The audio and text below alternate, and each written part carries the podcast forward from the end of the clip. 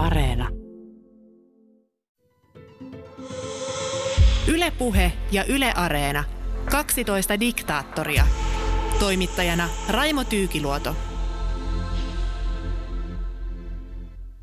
Elena Ceausescu, Nikolai Ceausescun puoliso, oli kansansuussa Karpaattien Dracula ja Romanian neiti aika vuosina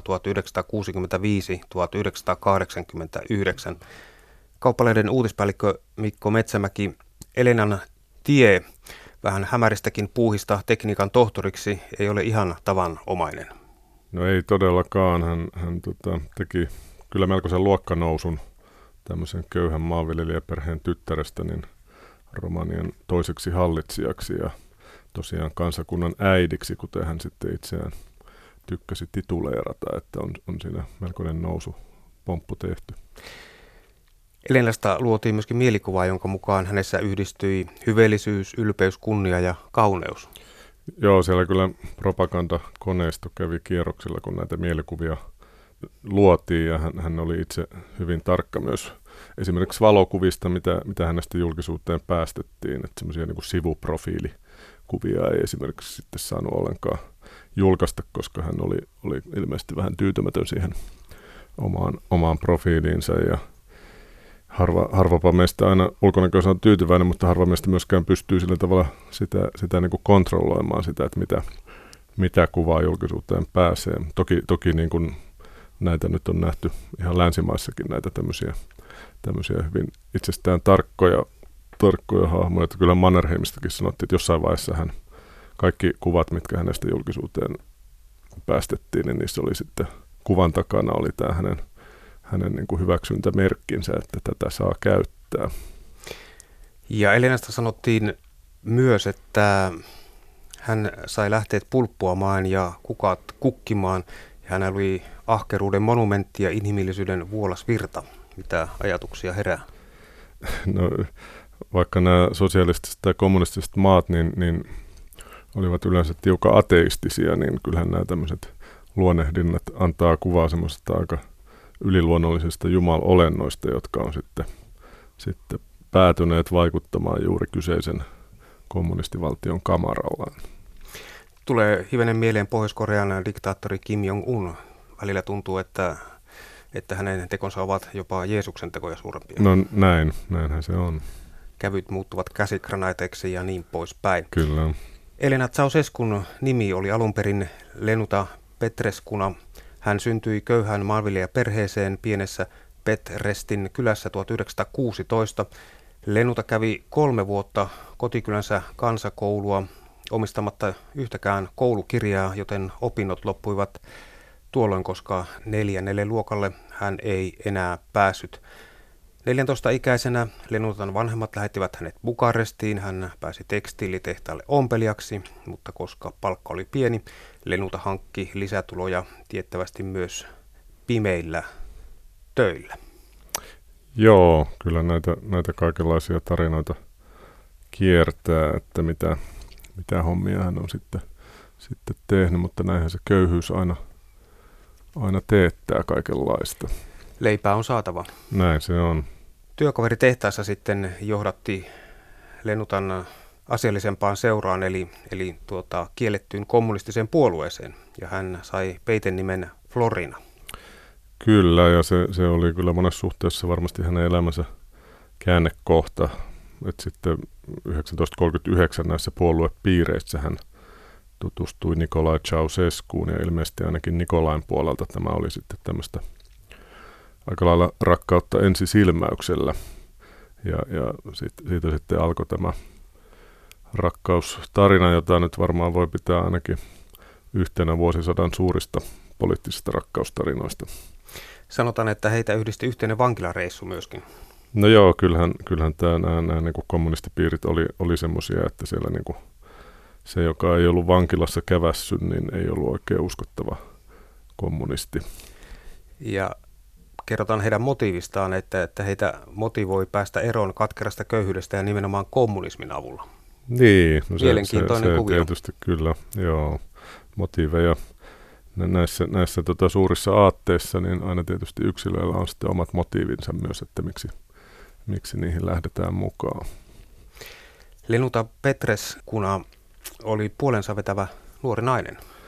Kyllä, hän, hän tuota, oli ilmeisesti valittu ihan, ihan tämmöiseksi jossain Bukarestin paikallisjuhlissa, niin muun muassa tanssiaisten kuningattareksi ja, ja, ja tietysti tämäkin sitten myöhemmässä historiankirjoituksessa kääntyi enemmän siihen, että hän oli tämmöinen tämmöiseksi työväen työn kuningattareksi tullut kruunatuksi, mutta, mutta tota, ilmeisesti ihan tosiaan näyttävä, näyttävä nuori nainen ja teki, teki Nikolaihin kyllä sitten niin, kuin niin suuren vaikutuksen, että, että joidenkin lähteiden mukaan niin hän, hän sitten pysyi, pysyi uskollisena Elenalle loppuelämänsä. Että vaikeahan näitä on tietysti koskaan ihmisten yksilö, yksilöllisiä juttuja niin, niin varmentaa, mutta, mutta ainakin niin kuin rakkaus oli suurta. No heitä onnisti sinänsä, että, että Saksan rinnalla taistellut Romania jäi vuonna 1944 Neuvostoliiton suurhyökkäyksen alle ja vuonna 1946 Romaniassa pidettiin vapaat, niin sanotusti vapaat vaalit, joissa Romanian kommunistinen puolue sai murskavoiton ja, ja totta kai koska Moskova sitten todellisuudessa saneli tämän vaalituloksen. Joo, kyllä. Näin, näin, näin tosiaan kävi ja se tietysti oli niin kuin sitten Elenalle ja, ja ennen kaikkea Nikolaille niin onnenpotku sitä kautta, että se Nikolain ura lähti siitä, siitä niin kuin kyllä vauhdikkaaseen nousuun, kun, kun niin kuin oman, oman aatteen toverit nousivat valtaan ja Nikolaikin pääsi sitten aika, aika keskeisille paikoille hyvin nopeasti. Ei nyt ihan, ihan vielä maan johtoon sodan jälkeen, mutta kuitenkin sinne, niin kuin, sinne perintöprinssien paikoille ja, ja perheen tilanne koheni oleellisesti. Minkälaiset nuo mahtoi muuten olla nuo Stalinin ja, ja Ceausescujen suhteet? Kyllähän ne ainakin, ainakin sitten tuota myöhemmin niin menivät aika lailla hankauksiin. Oikeastaan niin, niin toi Ceausescu edeltäjä jo teki vähän sitten pesäeroa Staliniin, että, että kyllä se Ceausescu jatkoi sillä linjalla, että hehän ei olleet silleen niin kuin suoraan Moskovan, Moskovan taskussa niin kuin monet muut tämmöiset satelliittivaltiot Itä-Euroopassa. Että ja Romaniahan nähtiin tuolloin myöskin niin Länsi-Euroopan maissa aika myönteisenä tapauksena. Sehän oli Kyllä, oikeastaan se... länsimielisistä tekoja mm. siellä tehtiin niin, kuin, niin kauan aikaa, kun tota, tukirahaa tuli. Joo, ja tosiaan niin länsi sitten rahoitti, rahoitti Romania ja lainotti ja, ja näkivät, että, tai nähtiin, että, että niin kuin tämmöinen toinen tie, länsiystävällisempi tie sosialismiin voisi olla tässä Itä-Euroopassa mahdollinen ja sitten niin kuin sitä tietysti haluttiin tukea – mutta toisaalta se johti sitten siihen, että Romania velkaantui, velkaantui myöhempinä vuosikymmeninä aika pahasti ja sitten kun niitä velkoja ruvettiin oikein innolla maksamaan takaisin, niin sitten, sittenhän maa köyhtyi aivan, aivan rutiköyhäksi. Ja kansa näki nälkää. Kansa näki nälkää, joo. No Lenuta Petreskuna ja Nikolai Ceausescu, he avioituvat tuossa 1950-luvun taitteen tienoilla ja Lenuta muutti etunimensä Elenaksi ja näin hänestä tuli sitten Elena Ceausescu. Joo, kyllähän, kyllähän vaikuttaa siltä, että hän aika tietoisesti tämmöisen niin kuin ikään kuin kuoriutumisen uudeksi hahmoksi siinä sitten halusi tehdä. Ja samaan aikaan hän, hän myös niin kuin virallisissa papereissa hänen, hänen syntymäaikaansa muutettiin, että hän oli, oli niin kuin oikeasti vähän – vuoden pari tota, Nikolaita vanhempi, mutta sitten, sitten niin kuin täm, tässäkin tehtiin sellainen kiepautus, että saatiin näyttämään, että hän oli, oli vähän Nikolaita nuorempi. Että, että, että kyllä siinä niin kuin, hän ikään kuin loi itsensä uudestaan. Kerrotaan myöskin, että kun hänellä oli nuoruuden päiviltä vähän näitä merkintöjäkin sen suhteen, että, että aina teot eivät olleet, olleet niin, niin tota, sanotaanko näin vaikka, että puhtaita, vaan enempi liikuttiin siellä hämärillä ja pimeillä, pimeillä kujillakin, niin tuota, hän halusi päästä niin maineistaan eroon. Niin, no tämä on tietysti kätevä, kätevä niin kuin tapa siinä, että nimi, nimi muuttuu ja syntymäaika muuttuu ja kaikki, niin silloin, silloin voi vähän niin kuin lähteä nollasta. Mutta kerrottiin kuitenkin, että maine säilyi.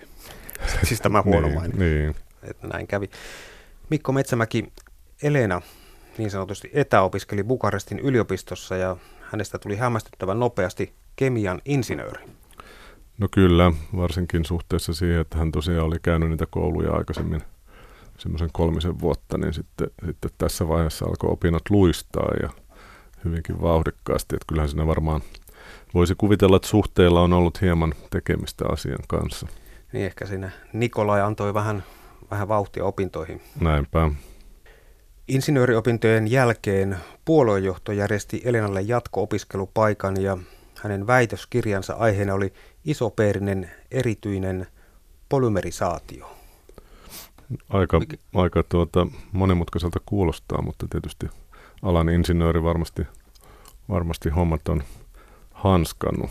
Kyllähän tässä oli näitä tarinoita siitä, että, että ensimmäinen proffa, jolle, jolle Elena oli tätä tekemässä, niin ei oikein katsonut tätä hyvällä ja, ja sitten löytyi toinen proffa, joka oli valmis tukemaan hanketta ja käytännössä pitkälti sitten kirjoittikin sen väitöskirjan, mutta tota, ja, ja sitten tälle ensimmäiselle proffalle olisi, olisi käynyt niin, että hänellä ei sitten oikein oppituolia enää sen jälkeen löytynytkään, kun oli suhtautunut vähän liian nihkeästi, nihkeästi Elenan opintohankkeisiin.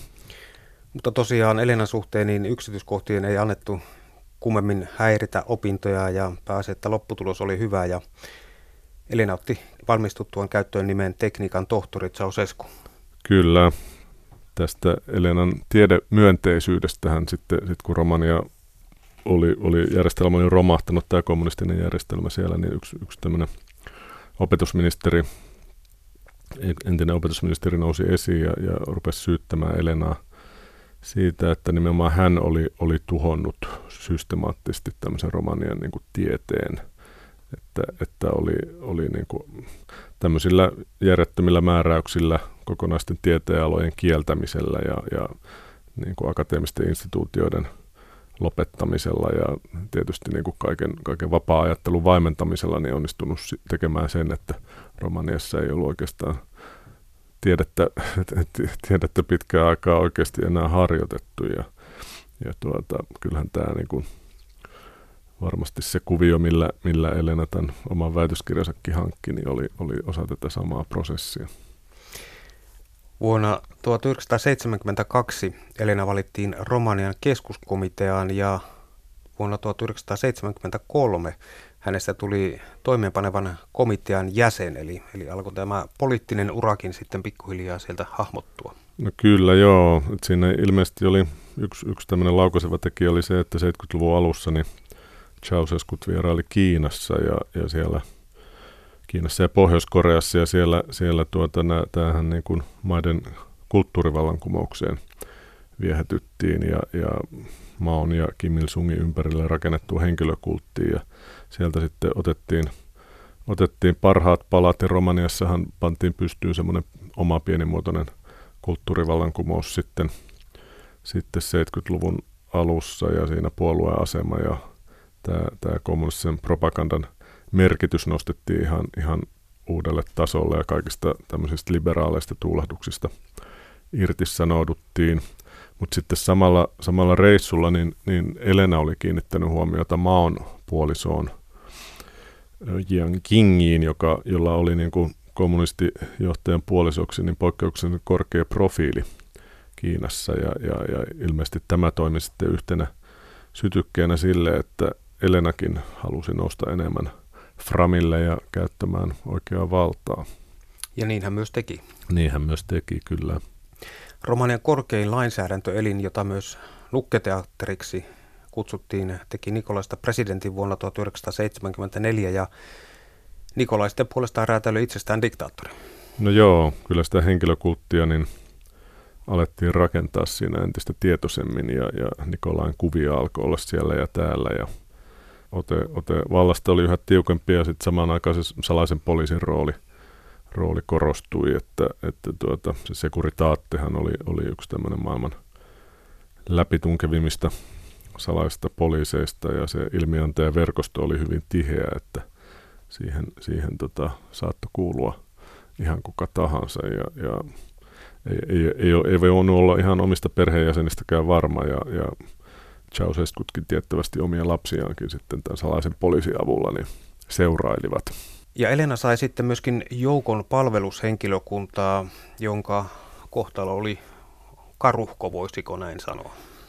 No joo, ei, ei, eihän tämä nyt kaikkein lepposin esi, esinainen olla, että, että kyllä siinä niin kuin henkilökunta sai kuulla kunniansa ja he, he sai kuulla olevansa varkaita ja laiskoja ja kaikkea muuta, että aika ikävää, ikävää hänen alaisenaan varmaan oli siellä työskennellä. Niin, Elina haukkui henkilökuntaa välillä laiskoiksi ja välillä varkaiksi. Ei se kovin motivoivaa ei, tietenkään ei, ole. Ei kuulosta kovin kivalta, joo. Ja Elinaa pidettiin karkeana, ilkeänä ja huonosti kasvatettuna myöskin. Kyllä, joo, joo. Hänen älynlahjojaan epäiltiin myöskin ja hänen kulttuuriharrastuksensa väitettiin raittuvan lähinnä länsimäisen postimyyntikuvaston lukemiseen. No on joo, kyllä aika rankasti. Aika, aika, aika rankkaa, mutta kyllä hän, hänellä oli viehtymys tämmöiseen niin kuin länsimaiseen luksukseen, mikä sitten niin kuin alkoi näkyä, näkyä siinä, että tavaraa, tavaraa alkoi nurkkiin kertyä ja omaisuutta, omaisuutta alkoi kertyä myös. Elinasta tästä maanviljelijän ja kyntäjän tyttärestä tuli varapääministeri vuonna 1980 ja hän otti kutsuman nimekseen kansakunnan äiti, mihin tuossa alussa jo viittasit. Kyllä joo. Monien todisteen lausuntojen mukaan ehkä, ehkä oikeampi olisi ollut tämmöinen mafiaperheen äiti kuitenkin, koska he Ceausescuthan rakensivat Romaniasta vähän tämmöistä omaa pelikenttäänsä ja järjestivät asiat niin, että siellä, siellä niin kuin valtion kaikista toiminnoista myös mm, pyrittiin ohjaamaan pieni tulovirta omalle pankkitilille, että se, se oli niin kuin vähän tämmöistä mafiatyyppistä suojelurahaa meininkiä sitten ja, ja sitä myötä niin perheen omaisuus toki karttui huomattaviin mittoihin. Useimmat Elenan virallisista ulkomaanmatkoista järjestettiin sen varjolla, että hän saattoi käydä hakemassa kunniatohtorin arvoja tunnustuksena tieteelliselle työlleen. Eli, eli tuota, ei ollut kovin hyvää mainetta Romanialle. No ei, ja se on sinänsä kiinnostavaa, että monet yliopistot kuitenkin myönsivät hänelle näitä kunniatohtoruuksia. Oli, oli toki ilmeisesti Oxford ja Cambridge oli muun muassa tämmöisiä, jotka kieltäytyi kieltäytyi sitten tästä suorasukaisesta toiveesta, mutta, mutta tota, on, on, on kyllä ollut perso näille titteleille ja kotoisissa oloissa häntä tuttavallisesti kuitenkin kutsuttiin sitten semmoisella litanialla kuin toveri, akateemikko, tohtori, insinööri Elena Ceausescu, loistava poliitikko ja kansainvälisesti arvostettu isänmaallinen tiedemies. Niin, Elena matka saatettiin jopa perua, jos kunniatohtorin arvoa ei myönnetty. No näin, näin, näin kerrotaan, joo. Romanialaisten tiedemiesten artikkeleita julkaistiin myöskin Elenan nimissä, jotta johtavan tiedennaisen maine säilyi. Kyllä, joo. joo. Ja Elena, Elenahan oli tiettävästi myös hyvin loukkaantunut sitten siitä, että hän ei saanut Nobelin kemian palkintoa, vaikka, vaikka oli kirjoittanut useita merkittäviä tieteellisiä artikkeleita kemian alalla. Uskoiko hänen itse ihan, ihan tosissaan, että tämä kaikki menee läpi? Se, se, on, se on kiinnostava kysymys kyllä.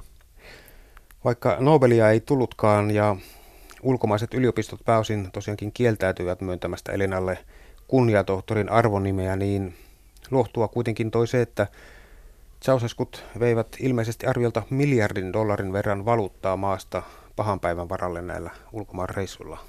Kyllä joo, pienissä ja suurissa asioissa niin semmoinen pieni vilunki tuntuu olevan oleva usein päällä. Että sellainenkin tarina on, että kun he kävi tuossa 70-luvun lopulla sitten valtiovierailulla Ranskassa, niin, niin siellä vieras, vierashuoneistosta oli irtaimistoa lähtenyt mukaan sen verran, että, että, että sitten matkan jälkeen niin Ranskan presidentti Valeri Giscard d'Estaing katsoi, katso, että tuota, parhaimmiksi varoittaa Britannian kuningatar Elisabetia siitä, että kun he olivat seuraavaksi menossa, menossa menossa Lontooseen, että kannattaa laittaa Buckinghamin palatsin hopeat niin lukkojen taakse ennen kuin Ceausescu saapuu paikalle. Elena hoiti sitä diplomaatiaa ihan omalla tavallaan. On tarinoita, että, että Securitate, salainen poliisi, niin, niin Elenan käskystä olisi, olisi sit kuvailu ulkomaisten diplomaattien seksiseikkailuja, että nauhoilta voisi vois sitten kaivaa sellaista tavaraa, jolla, jolla sitten voi, voi niin kiristää ja hyödyntää Romanian romanien omia diplomaattisia ponnisteluja. Ja semmoinenkin tarina on, että sitten kerran näille, näille nauhoille olisi sattunut ihan oma, oma tytär. Kansakunta oli nääntymässä nälkään Sauseskujen toimenpiteiden seurauksena ja samaan aikaan Sauseskut itse rypivät yltäkylläisyydessä. Tämä ristiriita alkoi pikkuhiljaa jäytää kansaa.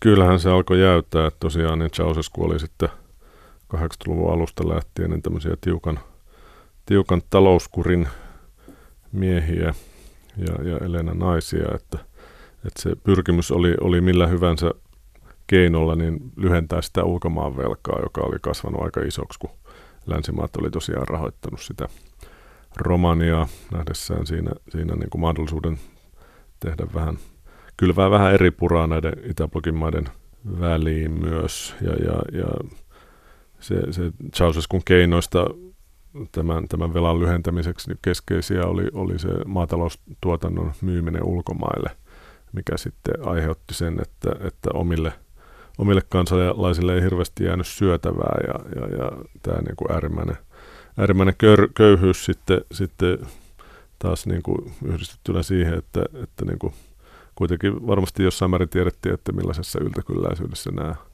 tämä niin kuin hallitseva porukka ja erityisesti Ceausescu eli, niin se, se omi, omalta osaltaan edesauttoi siihen, että tästä Romanian, Romanian kumouksesta sitten tuli verisempi kuin, kuin monien muiden Itäblogin maiden niin kuin siirtymästä, että, että varmaan, varmaan siinä sitä kaunaa oli aika paljon. Kerrotaan myöskin sellaisia tarinoita, että Ceausescu teettivät pahvista lehmiä laitumelle, jota sitten kuvattiin, että asiat mm. ovat kunnossa. Kyllähän täällä näitä lehmiä riittää. No, kansanjoukot saivat tarpeekseen ja suurmielenosoituksessa 22. joulukuuta 1989 alkoi sitten tapahtua. Joo, siellä, siellä tuota Ceausescu tosiaan taisi antaa semmoisen komennon, että, että nyt pitäisi tämä mielenosoittaminen saada loppumaan – loppumaan. Ensin he yrittivät puhua, puhua niin kuin kansaa hiljaiseksi, mutta se oli aika pysäyttävää sitten, että se kansa ei hiljentynytkään, vaan, vaan niin kuin alkoi suorastaan sättiä näitä taivaallisia johtajiaan ja, ja sitten, sitten kun he antoi anto käskyä ampua, ampua ihmisjoukkoihin, niin sitten, sitten taas puolustusministeri ja, ja monet kenraalit ilmeisesti kieltäytyi noudattamasta näitä käskyjä, että se, se niin kuin ei, ei enää se, se niin kuin väkivaltakoneistokaan ollut heidän, heidän puolellaan sitten lopulta. Ja kerrotaan, että he olivat itse asiassa omaan palatsinsa jo niin, niin tuota vetäytyneitä ja etäytyneitä kansasta ja kansan arjesta, että he eivät oikein ymmärtäneet ja tajunneet, missä mennään. No, ei, Elena näin, ei ainakaan. No ihan varmasti näin oli, oli niin kuin ihan, ihan omassa sfäärissä ja ei siinä varmaan niin kuin paljon kansantuntoja ollut, oltu useampaa vuosikymmeneen kuultu. Että, että ja he ilmeisesti luulivat, luulivat oman asemansa kuitenkin paljon vahvemmaksi kuin mitä se loppupeleissä sitten oli. No näinpä, kyllä. Kauppalehden uutispäällikkö Mikko Metsämäki tuolloin Euroopassa siis todella muutoinkin puhalsi muutoksen tuulia ja, ja muuten tämä tuskin ei olisi romaneissakaan ollut mahdollista tämä vallanvaihto. No ei, ei että kyllähän se varmaan niin kuin rajojen yli tämä, tämä tieto siitä, vaikka oli hyvin suljettuja järjestelmiä, niin – se, että, että Neuvostoliitossakin oli jo useamman vuoden ajan ollut tämä niin perestroikka klasnost linja, että avoimuutta ja, ja niin kuin tämmöistä demokratisoitumiskehitystä oli, oli ollut ja, ja, ja samaa liikehdintää niin käytännössä kaikissa, kaikissa niin kuin sen, sen kommunistiblogin maissa, niin kyllä, kyllä, kyllä se niin kuin rajojen yli tämä, tämä tieto, tieto kulki ja, ja sitten romanialaisetkin varmasti varmasti tiesivät, että nyt tässä niin kuin on mahdollisuus muutokseen, vaikka, vaikka niin kuin oma, oma hallinto ei millään tavalla ollut antanut signaalia, että tässä myönnytyksiä nyt lähdettäisiin tekemään. Ja todellakin sitten niin Ceausescut vietiin telotuskomppanian eteen ja Elena ei ymmärtänyt yhtään mitään tapahtumien kulusta ja Nikolai oli hiljaa. Joo, kyllä, kyllä tuota, tarina kertoo, että Elena oli sitten sotilailta kysynyt, että miksi, miksi he tämän hänelle tekevät, kun hän, hän on heille kuin äiti. Niin ehkä siinä selkeni, että hän ei ollut kuitenkaan kansakunnan äiti, vaikka niin luuli. Hmm. Nikolain ja Elena telotettiin ampumalla 25. joulukuuta 1989 ja Elena oli kuollessaan todelliselta iältään 73-vuotias ja Nikolai pari vuotta nuorempi. Että tällainen kohtalo oli tällä kertaa. Kyllä, ihan toki pitkä elämänkaaren molemmat elivät, että varmaan, varmaan tuommoisen niin paljon pidemmän kuin keskimääräisen romanialaisen köyhän maanviljelijäperheen lapsi tuohon aikaan eli. Että. Se on totta. Mitäs tästä olisi opittavaa tästä Elenan tarinasta? Aina kannattaa yrittää. Ylepuhe ja Yle Areena. 12 diktaattoria. Toimittajana Raimo Tyykiluoto.